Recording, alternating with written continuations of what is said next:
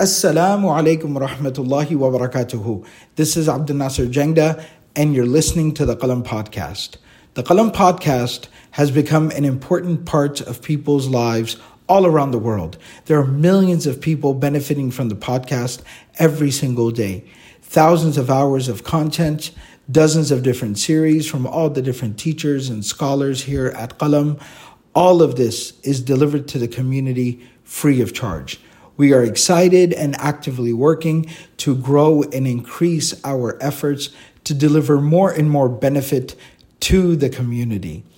We ask you to support our efforts and become part of the Qalam family.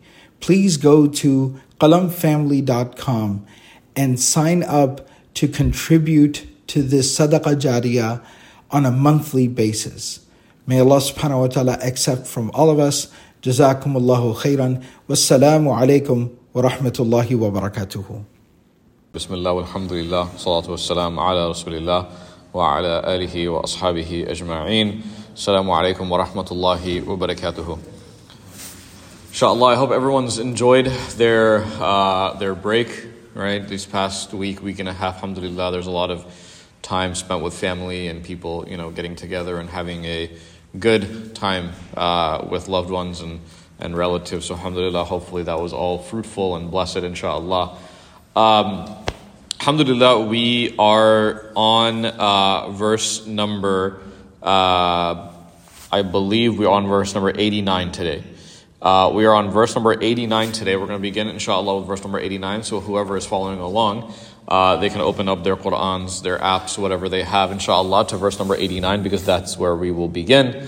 Uh, just to kind of reiterate uh, to everybody, the theme that we were talking about, the place that we're at in the surah right now, is when Prophet Yusuf alayhi uh, was finally given the uh, permission by Allah subhanahu wa ta'ala to reveal to his brothers who he actually was, the identity of, of, of his. Um, and this happened in a position where Yusuf alayhi salam uh, was seeing his family undergo immense stress and, and, and, and desperation. This is when he kept Benjamin back with him. Uh, this is when the father, Yaqub alayhi salam, if we remember, his eyes became white with sorrow, uh, as the Quran describes. So this family had hit a very, very difficult time uh, in their their lives, and uh, to the point where uh, you know the the brothers they say in verse number eighty eight, "Qalu ya ayyuhal azizu masana wa ahlana. That oh oh Aziz, oh great you know king, great great great leader, uh, you know adversity masana wa ahlana you know, uh, a hard time or adversity has hit us. Masana dhurru, by the way, these were the same words that were used by another prophet previously. Anyone know? Anyone want to take a guess? Masana dhur? It was said by another prophet in Quranic history. If anyone knows, like bonus points. Uh, very good, very good. Ayub alayhi salam. So Ayub was the one who said this when he was going through extreme illness and sickness. Masana dhur. This is when he cried out to Allah subhanahu wa ta'ala a, dua of desperation, telling Allah subhanahu wa ta'ala that truly uh, difficulty and adversity has hit me, right? But obviously he said masani, uh, you know, masani, right? The, that adversity has hit me. This is masana wa ahlana dhurru, saying that hard time has hit us and our family. So Yusuf alayhi salam seeing this, he, the Quran mention, or the tafsir mentions that he felt extreme compassion for his family. I mean, who wouldn't, right? If your family comes to you with a desperate notion saying that we've gone through a very difficult time and you can see the difficulty on their faces, you can read the social, uh, the social, you know, uh, uh almost the social um, connotation that they're going through something very, very desperate in their lifetime right now any human being would feel bad about the state of, of, of, their family, right? And this is what family means. Family means that you, you, you have the soft spot for them, even if they've done things to you that you deem as wrong, or you deem as, uh, you know, uh, they, they, they wronged me, right? Or they were rude to me, or they shouldn't have done that. This is why family is special. This is why that you know, Allah subhanahu wa ta'ala says, Ya ayyuha nasu taqu rabbakum alladhi khalaqakum min nafsin wahida wa khalaqa minha zawjaha wa batha minhuma rijalan kathiran wa nisaa واتقوا الله الذي تساءلون تساءلون به والأرحام والأرحام Allah tells you in the Quran that you need to keep the ties of kinship, right? واتقوا الله تساءلون به والأرحام that behind being conscious of Allah, Allah's command, وَاتَّقُوا اللَّهَ الَّذِي تَسَاءَلُونَ بِهِ Allah is telling us to be conscious of Him. And then right after the command is, wal arham. Keep your ties of kinship. Do not abandon your ties of kinship. And there's a lot of meaning behind what does it mean to keep ties of kinship. If a family member wrongs me in a certain way, is it bad that I, you know, learn from that mistake? No. It's not bad that you learn from that mistake, but what the the the the the qati' rahim is what you call it, qati' rahim, the, the cutting of the ties of kinship. It involves a person not doing their part and keeping ties. Okay? If a person chooses to ignore you, if a person chooses to be rude to you, this is out of your control. But what you and I can do is what is within our control as human beings. And that is silatul rahim, to keep ties of kinship.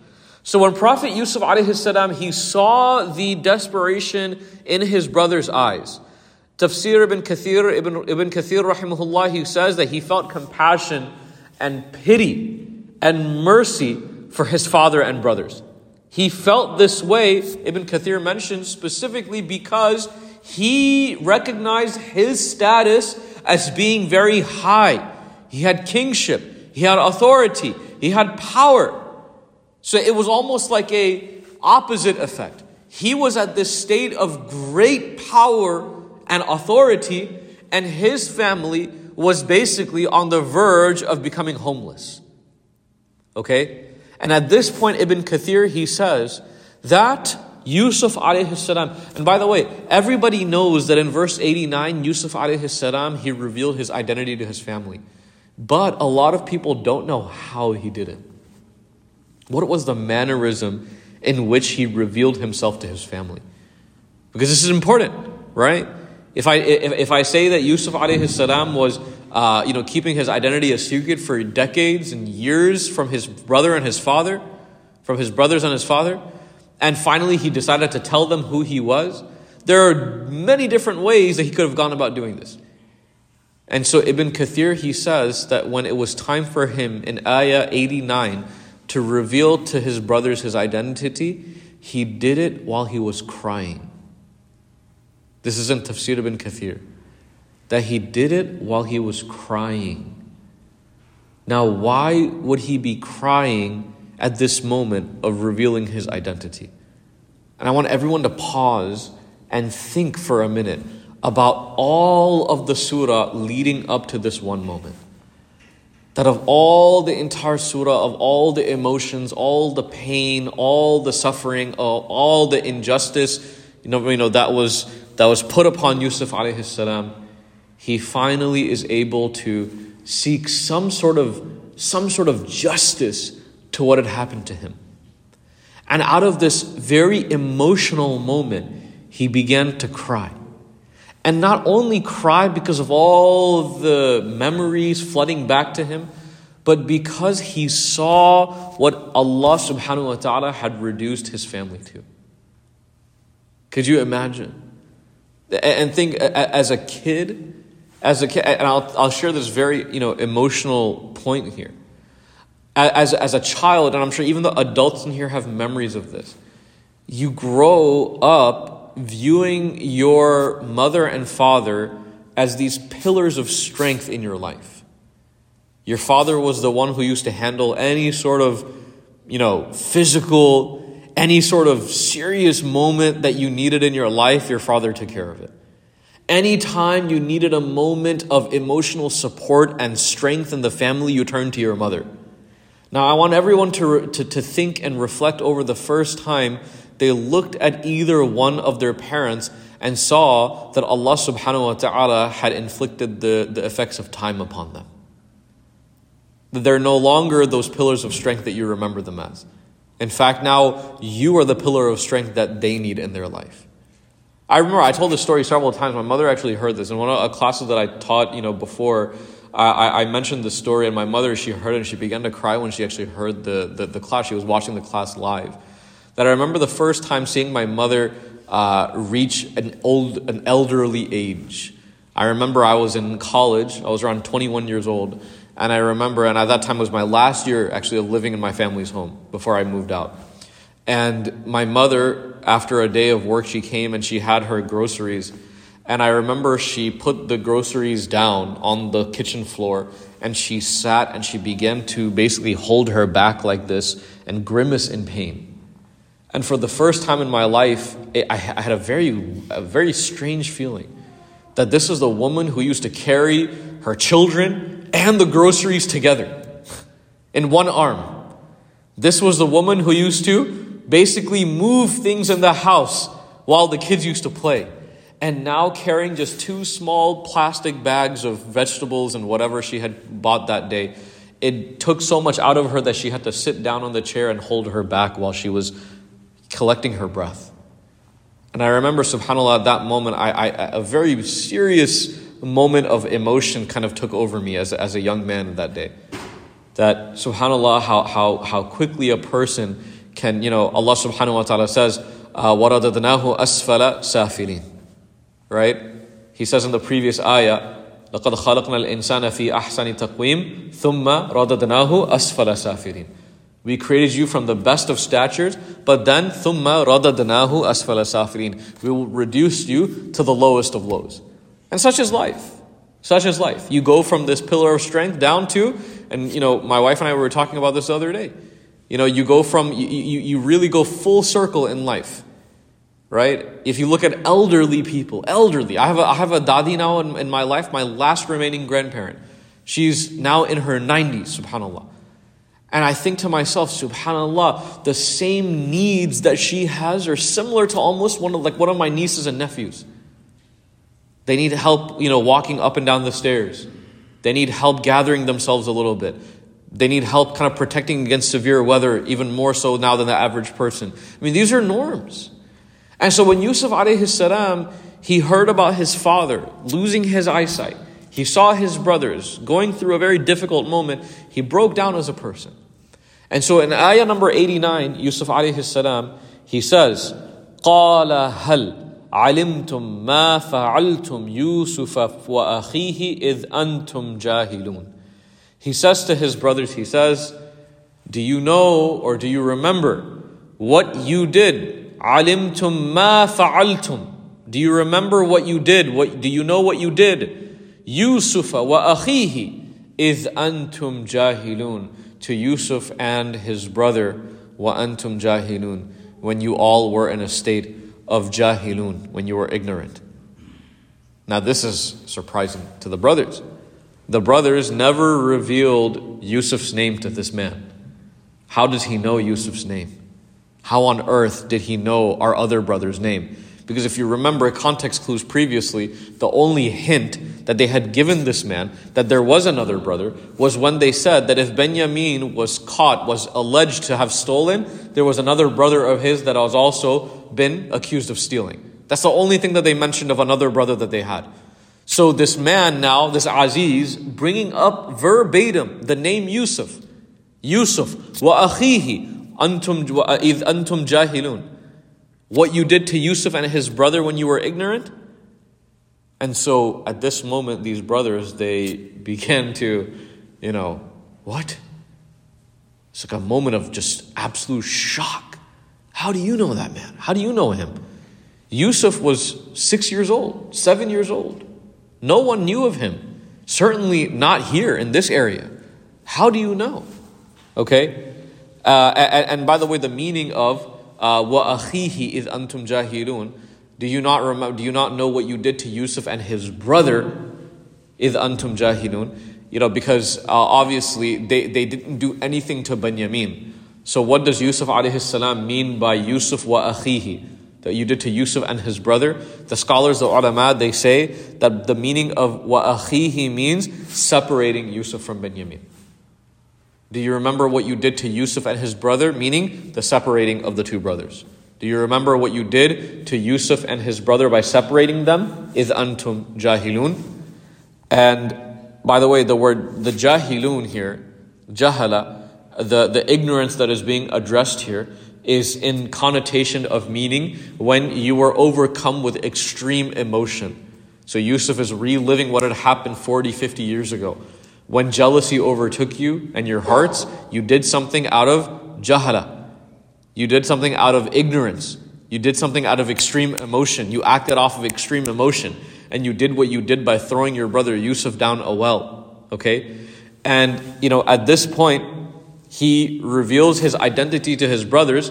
And this is a very important point here that the first point that I made is that he revealed his identity to his brothers because he was overcome with a lot of human emotion. But the main reason why he revealed his identity was because Allah subhanahu wa ta'ala had given him the command to do so. That's the main reason. Because pure human desire does not give the prophets the permission to do what they want to do. If that was the case, the Prophet ﷺ would have never left Mecca. Understand? This is an authentic hadith. That if it was because of, if, if it was for pure emotion, the Prophet Muhammad ﷺ would have never left the city of Mecca. He would have remained there. But it was because of the command of Allah subhanahu wa ta'ala that he was told to perform his hijrah from Mecca to Medina. It was because of the command of Allah subhanahu wa ta'ala that Musa was ordered to part the sea. It was because of the command of Allah subhanahu wa ta'ala that Ibrahim alayhi salam left his wife and son in the middle of a valley. It was because of the command of Allah subhanahu wa ta'ala that Ibrahim alayhi salam was about to sacrifice his only son at that time, Ismail. It was only because of these commands. So, one thing that we know in Islam, this is a principle desire does not always or should not always equal action. Does this make sense?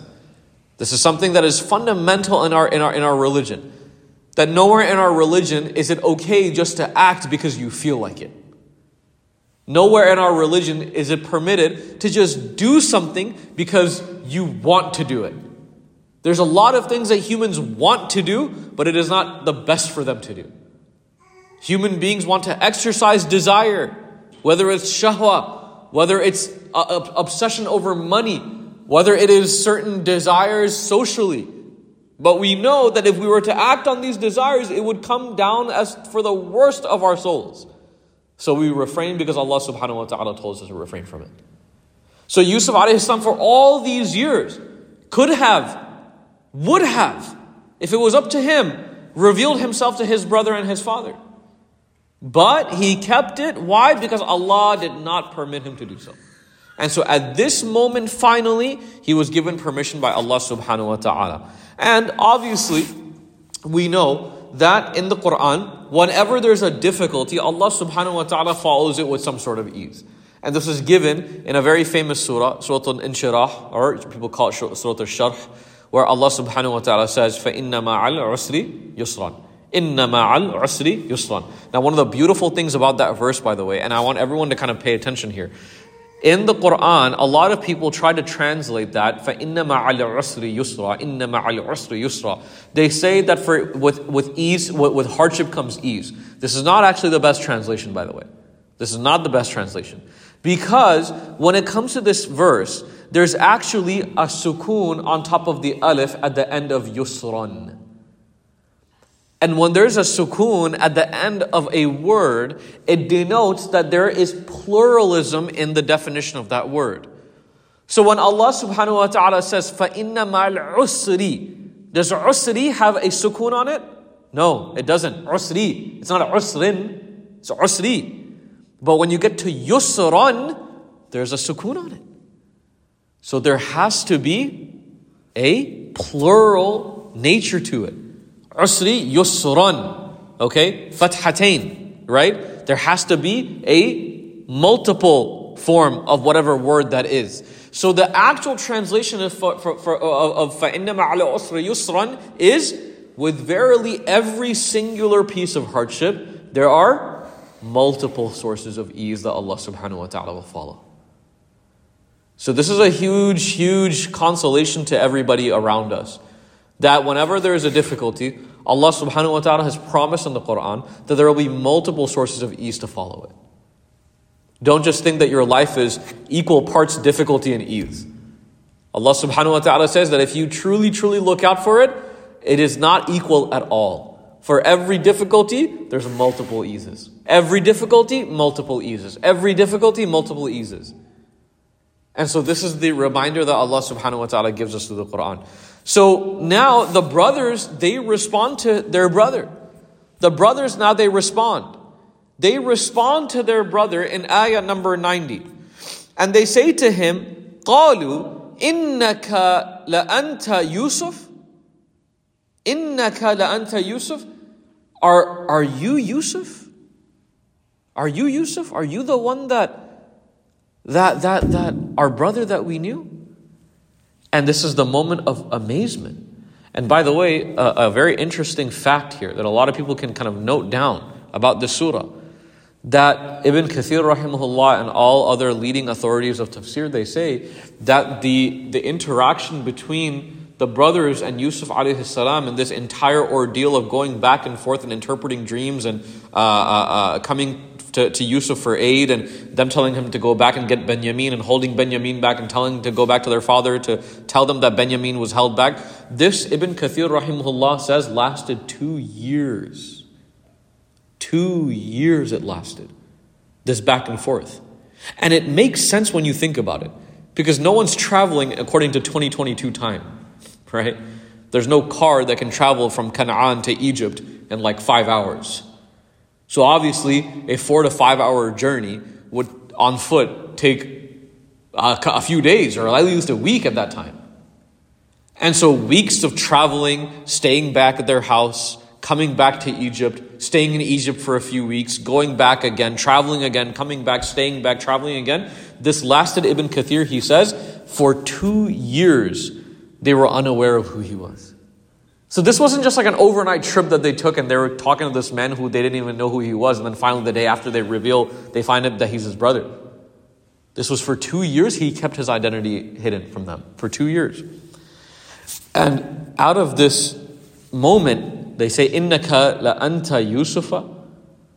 And then Yusuf responds back to them. He says, Qala ana Yusufu wa hada akhi.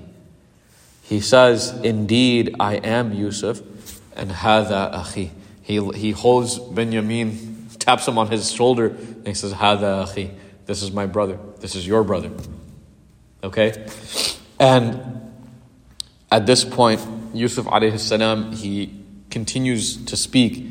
He, he says, قَدْ مَنَّ اللَّهُ عَلَيْنَا قَدْ مَنَّ اللَّهُ عَلَيْنَا I want everyone to, can I, can I, can I say something? I want everyone to memorize this phrase. قَدْ مَنَّ اللَّهُ عَلَيْنَا You know what it means?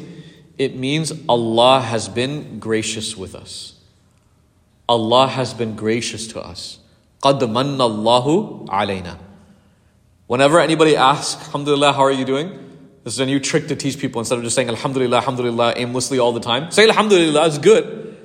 But say something that you really mean. قَدْ مَنَّ اللَّهُ عَلَيْنَا Allah subhanahu wa ta'ala has been gracious to me. You know, uh, one of our teachers taught us that the, the, this, this phrase in Arabic, it means something that a lot of us, you know, say very, very easily in English.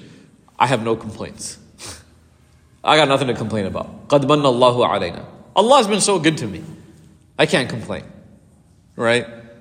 Yusuf alayhi salam, he looks at his brothers after he tells them that I'm Yusuf, ana Yusuf, وَهَذَا أَخِي قَدْ مَنَّ اللَّهُ عَلَيْنَا After all of this, the first thing he says is قَدْ مَنَّ اللَّهُ عَلَيْنَا That Allah has been gracious to us after what he's been through?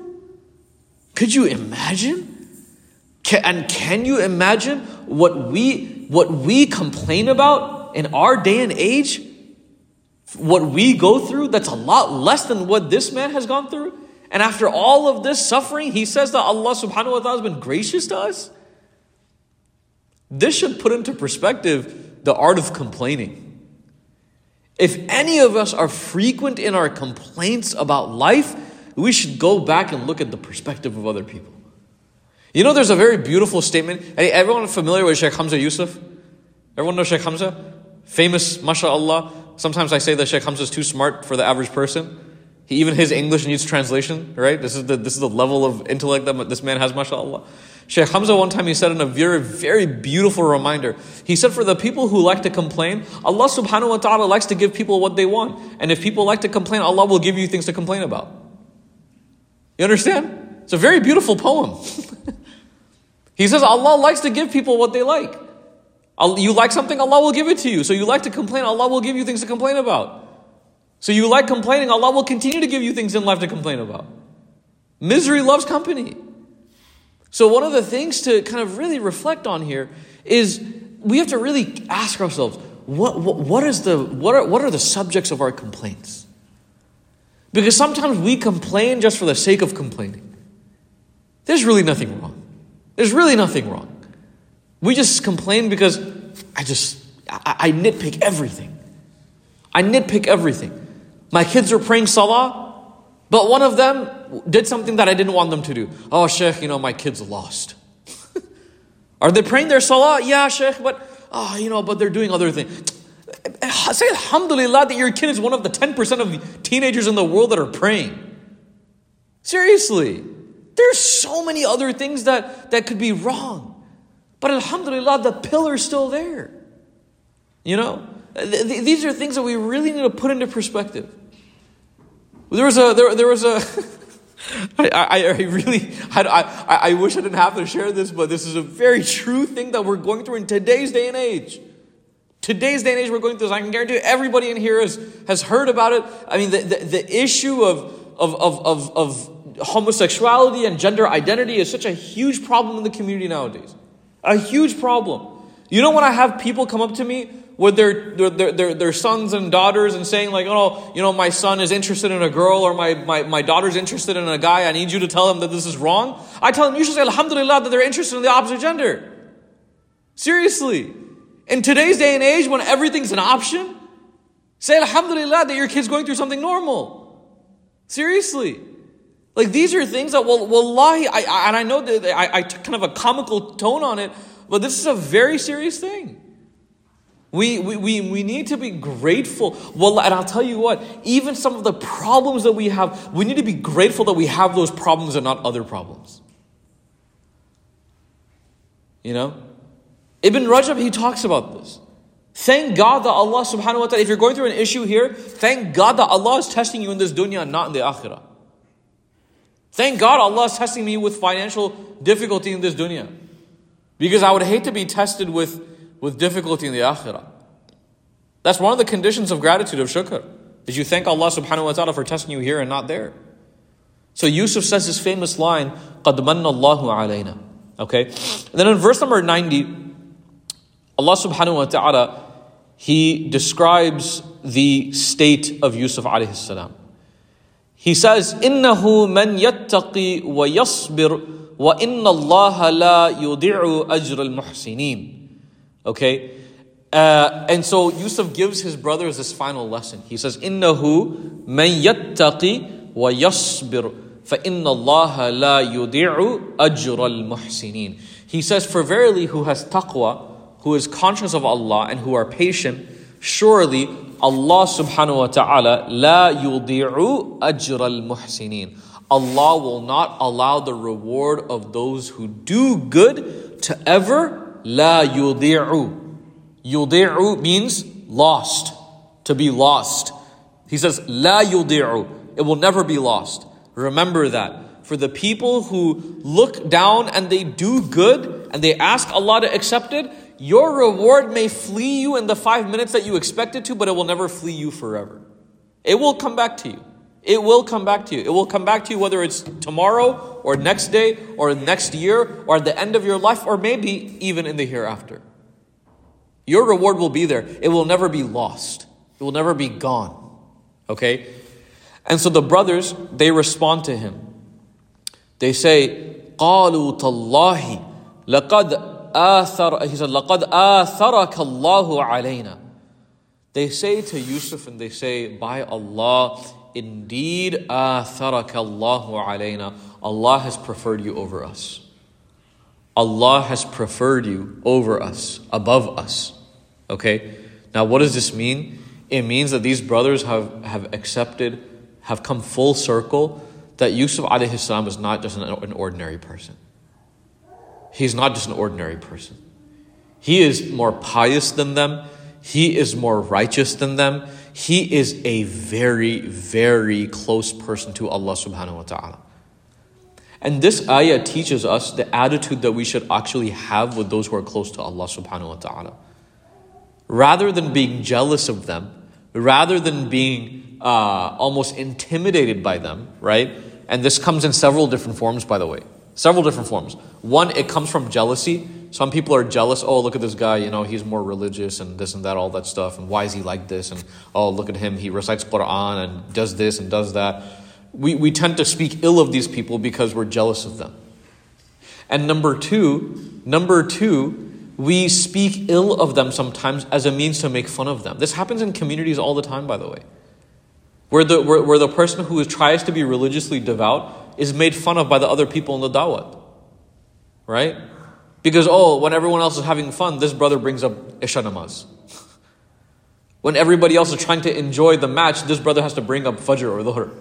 Oh, look at this guy, religious guy, religious auntie, right? Religious this, religious that. And I think, you know what? You know what a sad thing is? Don't worry, it's my daughter. She's just being rude. I'm just kidding. the, the one, one thing is, is that we sometimes do this as a deflection of our own insecurities. Because I know I should be praying, so the only way to make myself feel better is putting down the guy who's actually telling me to pray. Oh, look at this religious guy, always ruining the fun. You know deep down that you should stop and pray Isha. But to deflect that guilt off of your shoulder, you're like, ah, look at this religious guy, always trying to pray. The way that we should behave around people who are quite literally closer to Allah subhanahu wa ta'ala, rather than being this way with them, you should actually learn from them. You should learn from them. Sit down with them, ask them, like, how, what was your journey? You know, there's a very famous story. I'll share this very, it's very beautiful story where the Prophet ﷺ in Medina, he knew two brothers, two, two, two, two brothers who were related to one another. And one brother was very, very, you know, he would always be at work and he would always be working and he would always be spending his hours at the shop and, you know, grinding away, as they say, and doing his business and whatnot. The other brother would work, but he would take time randomly throughout the day to go to the masjid to see the Prophet. So he would do his work. Once his work was done, he would take a break, go to the masjid, go sit with the Prophet. The first brother, he came to the Prophet ﷺ and he says, Ya Rasulullah, my brother, he doesn't work hard as I do. He doesn't work as hard as I do. He just, he, he, he, I work harder than him. I work longer hours than him. He leaves right when he's done and then he goes and spends his time at the masjid. You know what the Prophet ﷺ, he said to him? Very beautiful response. He said, It could quite literally be because of your brother's piety, it could be because of your brother's closeness with Allah that your business is so successful today. You think that the success of your business is because you spend hours and hours and hours at your work. But the real reason why your business is so successful is because your brother takes time during his day to go to the masjid and pray to Allah. You know, and this is the you know, and this is the same, by the way, the same conversation that we have when it comes to people who are like, you know, who who own certain you know uh, businesses and conveniences and this and that, all that stuff. And there's always this difficult decision of making sure that what, I sell and what I'm in the business of is halal, because I want my money to be halal. And there's a tough, you know, there's a there, there's quite literally a very tough decision to be made that if I cut out the things that I'm selling that are haram, I might lose out on a lot of money. You know, I, I might lose out on like 10, 15% of my profit. So what do I do? You know, I had a brother in Memphis who had the same exact conundrum. He used to own a convenience store. I still remember this, right nearby the masjid, by the way. He used to own a convenience store, and 20% of his net profit used to come from selling alcohol. He used to from selling alcohol. And this is, by the way, very common with convenience stores, gas stations, whatnot. The majority of their sales come from, from, from alcohol. And he went to, he, he, he, he saved enough money one year to actually go to Hajj. He saved enough money one year to go to Hajj. He went to Hajj and he came back and he said, There's no way on earth I'm ever selling any of this stuff anymore. Even if I lose money. Even if I lose money. And you know what else he did, by the way? This is incredible. That's not even the end of the story. What's incredible is after he stopped selling the alcohol, he saved up the money again to go do Hajj again. And I asked him why. He said, Because the first Hajj I went to, my money could have been not, not okay. Because the money that I had saved was actually from selling alcohol in my convenience store. So I felt deep down in my heart that I had to resave my money and go do Hajj again with, with, with halal and tayyib, with halal and good money. And so he went to do Hajj again and he came back. And to this day, by the way, I won't share his name just for his privacy. His convenience store today is one of the only convenience stores in Memphis, Tennessee that doesn't sell alcohol, and he makes a lot of money, mashallah. A lot of money. And you know what he also does? Any event at the masjid, he gives the food for whatever cost is. Doesn't make any money off of it. There's a way of there's a way of obeying Allah subhanahu wa ta'ala that will just put barakah in your life. It'll just put barakah in your life. And so when they say, قَالُوا تَاللَّهِ لَقَدْ آثَرَكَ اللَّهُ عَلَيْنَا That Allah has preferred you over us. Allah has preferred you above us. This is something we need to, we need to appreciate about those who are pious around us in our life. We need to learn from these people. How do they become like this? There, it, it, takes, it takes a lot of, lot of effort to reach a level of piety right? And no one should ever walk around with the air of piety on them, obviously. You know, people who think that they're pious is the number one sign that they're not pious. People who think that they're pious, it means that they're not pious at all, right? The most pious people on earth just think that they're regular people. I'm just a regular guy. I go to work, I come back, go to the masjid that night, go home, feed my family, go to sleep, get up, wake, wake up for Fajr, pray Fajr, start my job. That's all I do. But he's pious. Those are the pious people, okay? And at this point, we'll end, inshallah, with, uh, with, with verse number 92, inshallah.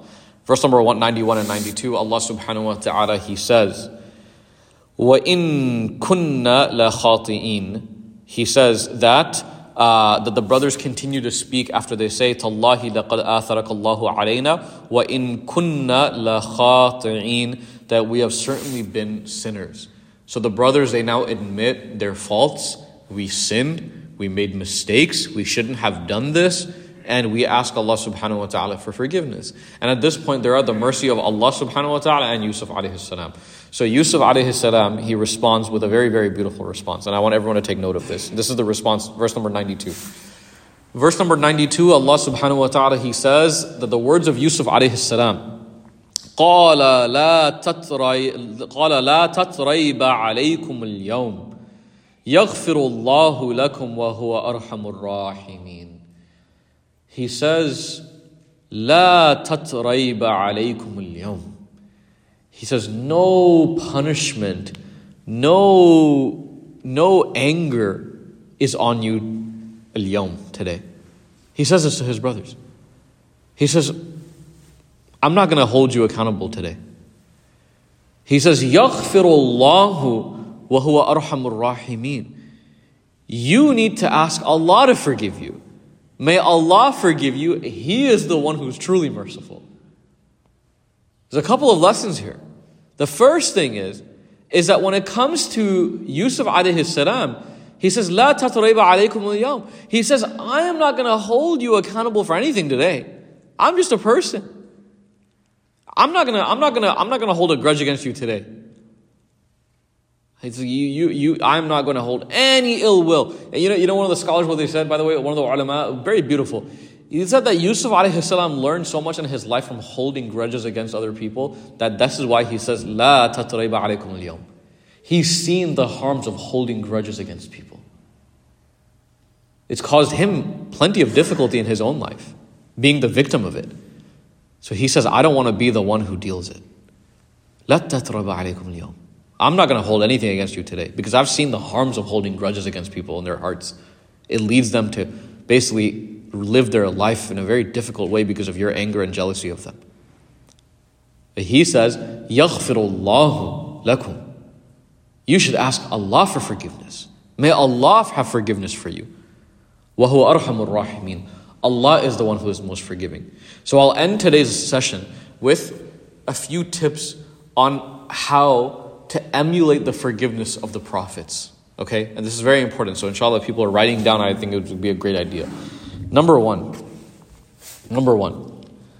When forgiving somebody in our life, the first thing that we need to do is to make sure that that forgiveness is very clear. Does that make sense? That there is no confusion on whether I have forgiven somebody or not. Because one of the one of the difficulties of people when they go through conflict is five years past, six years past, seven years pass. I don't know if this guy's ever forgiven me. Why? Because he's never spoken to me. He just stopped talking to me. Stopping speaking to somebody is not forgiveness, by the way. Forgiveness, the adab of, of forgiveness in our deen, is to actually tell somebody that I forgive you.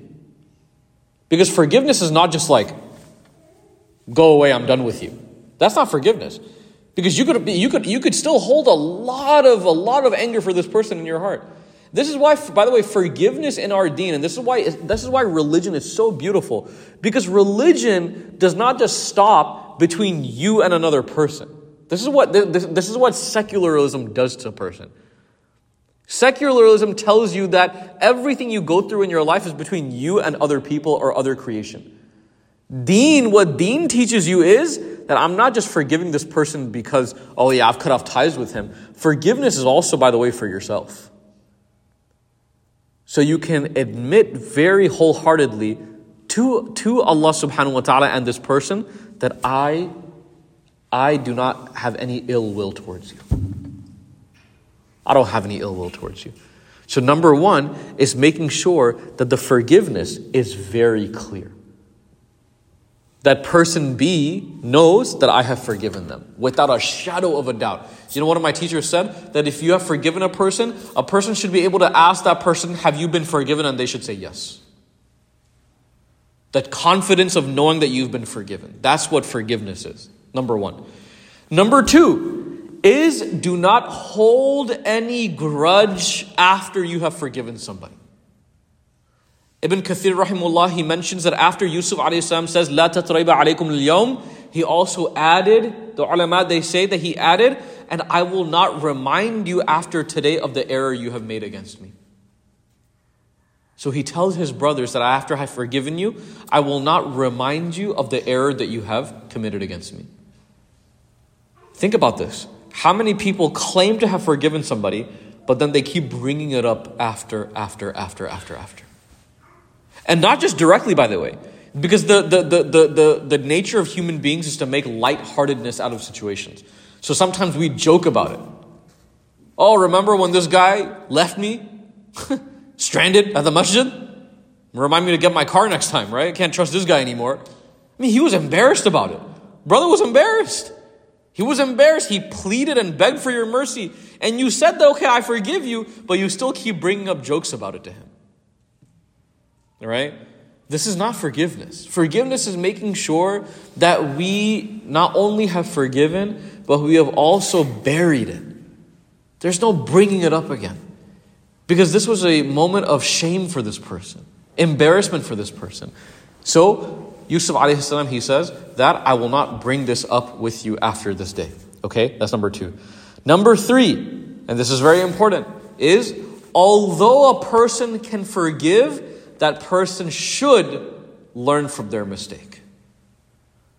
This person should learn from their situation, the hal that took place.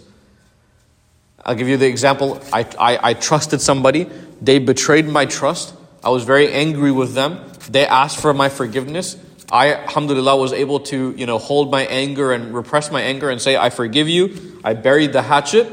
But now I know that your trust has to be earned again. This is a big part of forgiveness, by the way. That forgiving doesn't just mean that I forgive you and we move on like everything is perfectly fine and normal all over again. No, no, no, no, no.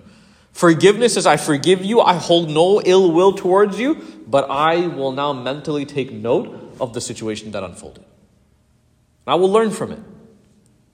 And I will, I will make sure that I keep a note of it moving forward. I will not make you feel bad about it, but this is for myself. Trust has to be earned. Very good.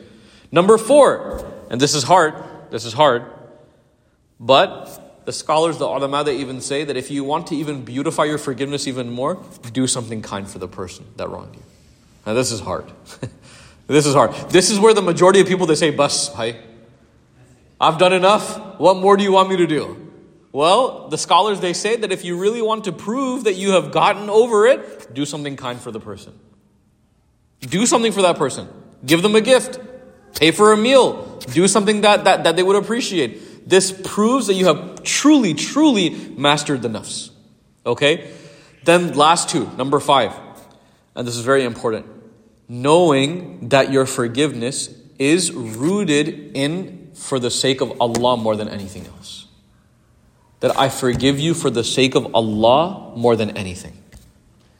And you know what the beauty of that is, by the way? Anyone, uh, anyone in here ever heard somebody say, for the sake of Allah? I forgive you for the sake of Allah. I love you for the sake of Allah. What does this mean? What does this term mean? For the sake of Allah means that it is better than any reason that I can come up with myself. Because sometimes I will love somebody for a very selfish reason. Sometimes I will forgive somebody for a selfish reason. Sometimes I will do something for somebody for a selfish reason, but in this case, I forgive you for the sake of Allah and Allah alone. Because for whatever intention that I had that was human, that intention may be flawed. But my forgiveness is for Allah and Allah alone, and I forgive you. Do you understand? So forgiveness must be, there must be an intention for the sake of Allah within that forgiveness. Because there'll be days you wake up and say, man, should I have forgiven this guy? Really? Look at what he's doing now. should I have forgiven him? No, no, no, no. Don't worry about don't worry about him. You forgave because you know Allah will reward you. That's why you forgave. Okay? And the last but not least, and this is the last one, and this is where Yusuf, Yusuf alayhi salam proves in verse number 92, where he says, Yaghfirullahu lakum. He says, May Allah subhanahu wa ta'ala forgive you. And if you want to actually truly forgive a person, make dua for them. Make dua for them. Make dua for the person that has, that has wronged you. If a person has wronged you, make dua for this person. The famous story of Abu Bakr as-Siddiq and his uh, cousin, Mistah, right? Very famous story. There's not enough time to cover it today, but long story short, brief sentence. Uh, Mistah was caught up in the uh, chapter of the seerah called uh, uh, Waqiatul Ifk, the, the slander of our mother Aisha, okay? That he got caught up in the slander of Aisha radiallahu anha when people were talking about her behind her back. Mistah, the cousin of Abu Bakr, so the he was the nephew, right? Or sorry, he, he yeah, he was a nephew of uh, of uh, of um, he was a cousin of Abu Bakr. So he was the he was the um, Aisha radiallahu anha was his. Somebody help me. If he, if he was a cousin of Abu Bakr, he was the uh, the the the he was almost like the uncle, family member, relative of Aisha radiallahu anha. Okay, Mistah and he got caught up in the, the, the slander of his own relative, of, of, of, of his own mother Aisha radiallahu anha. And Abu Bakr as-Siddiq, when he heard about this, he said, I will cut off all ties between me and you. Abu Bakr used to financially support Mistah, by the way. Because I'm gonna, I'm, no, you're never gonna get another cent from me anymore. You slandered my daughter, your relative, you slandered her, get away from me. I'm never gonna give you anything anymore. And there was an ayah revealed at this moment to address the situation. And the ayah says, He says, Allah subhanahu wa ta'ala, He mentions, أَتُحِبُّونَ أَن يَغْفِرُ اللَّهُ لَكُمْ وَاللَّهُ غَفُورٌ رَحِيمٌ Allah says, أَنَا تُحِبُّونَ أَن يَغْفِرُ اللَّهُ لَكُمْ Would you not love Allah to forgive you? So Abu Bakr as-Siddiq, when he heard this verse come down, he said, called Mistah back called Mistah back. He looks at Mistah, he says, Mistah, I will not only give you what I used to give you, but I'll even give you more. Because he said, I have done so much wrong in my life, and Allah continues to forgive me. So when it comes to you, I will forgive you, not because like I love you again, but because Allah subhanahu wa ta'ala is watching. So I forgive you for the sake of Allah. If you ever have, this is a pro tip, if you ever have a hard time forgiving people for your own sake, forgive people for the sake of Allah. It's a great exercise. It's a great exercise. You'll start to really realize that your, your intention, your niyyah with everything is Allah over everything else. I love for the sake of Allah. I forgive for the sake of Allah. I do XYZ for the sake of Allah. Even when I cannot muster up my own will to do it myself, I do it for the sake of Allah. It's a great recipe. It's a great recipe. May Allah subhanahu wa ta'ala allow us to follow the ways of His beloved prophets. Rabbil Alameen. Subhanak Allahumma wa bihamdik wa nashadu an la ilaha illa ant. Nastaghfiruka wa natubu. So inshallah next Wednesday we will uh, begin with verse number 93 because verse number 93 it begins with Yusuf alayhi salam telling his uh, brothers to take his shirt and give it to his father. So now we will inshallah see the reuniting of father and son uh, inshallah in the next session. And then uh, the surah ends uh, with ayah number 111, uh, inshallah. So we're beginning with verse number 93 next week, and inshallah we will aim to finish the surah in the next two to three weeks. وجزاكم الله خيرا والسلام عليكم ورحمة الله وبركاته